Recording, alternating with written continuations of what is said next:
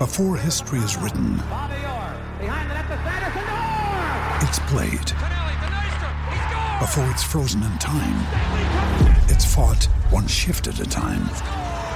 Before it's etched in silver, it's carved in ice. What happens next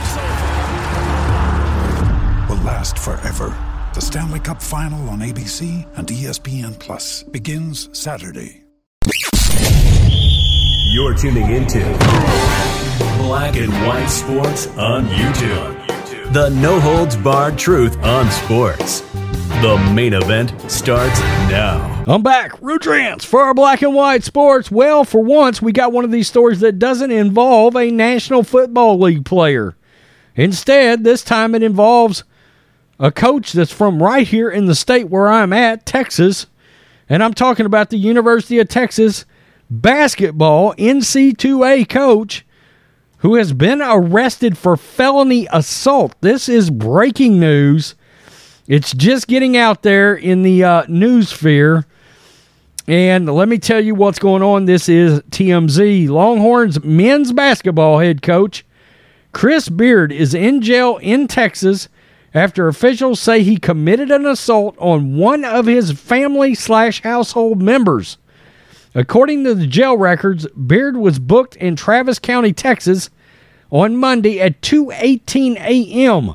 on a charge of felony assault on a family member impeding them breathing circulation.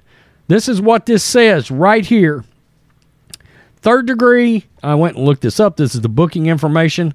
Assault on household family member impeding breath circulation.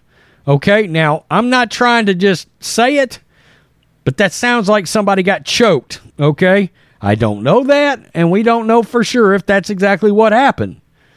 But I'm just saying, when you're impeding somebody's breath, generally speaking, somebody's getting choked somehow.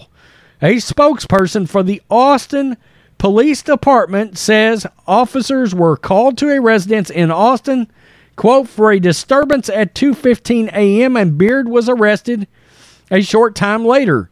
No further details surrounding the allegations have been released.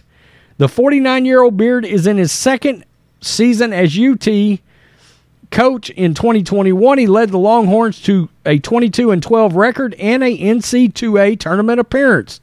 This year, he got the team off to a 7 and 1 start. The Longhorns last played Saturday night, beating Arkansas Pine Bluff 88 to 43. Their next game is scheduled for Monday night against Rice.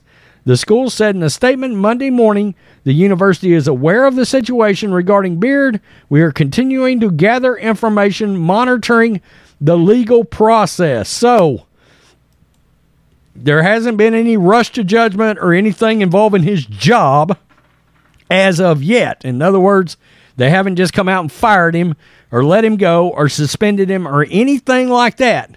Because, like I said, this story is just breaking right now, okay, across the the uh, media sphere. Uh, so he's got a game. This is Monday. He's got a game tonight. So we'll have to see what the University of Texas decides to do with their head coach that looks like he may have allegedly choked somebody or impeded their breath somehow, their breathing circulation, as it's called. Whatever this is, it's an inter- it's a terrible look for the coach. It's a terrible look for the program, plain and simple. That's how this works. You know, if this happens to an NFL player, I hammer the player and I hammer the league. Well, this don't look good for the University of Texas either. It just doesn't. Tell me what you think. Black and white sports fans, it's hard to be a leader of young men and get busted for something like this because you're supposed to be the example. Are you not? Peace. I'm out. Till next time. Thanks for watching the show. Be sure to like, comment, and subscribe. Be sure to tune in next time on Black and White Sports.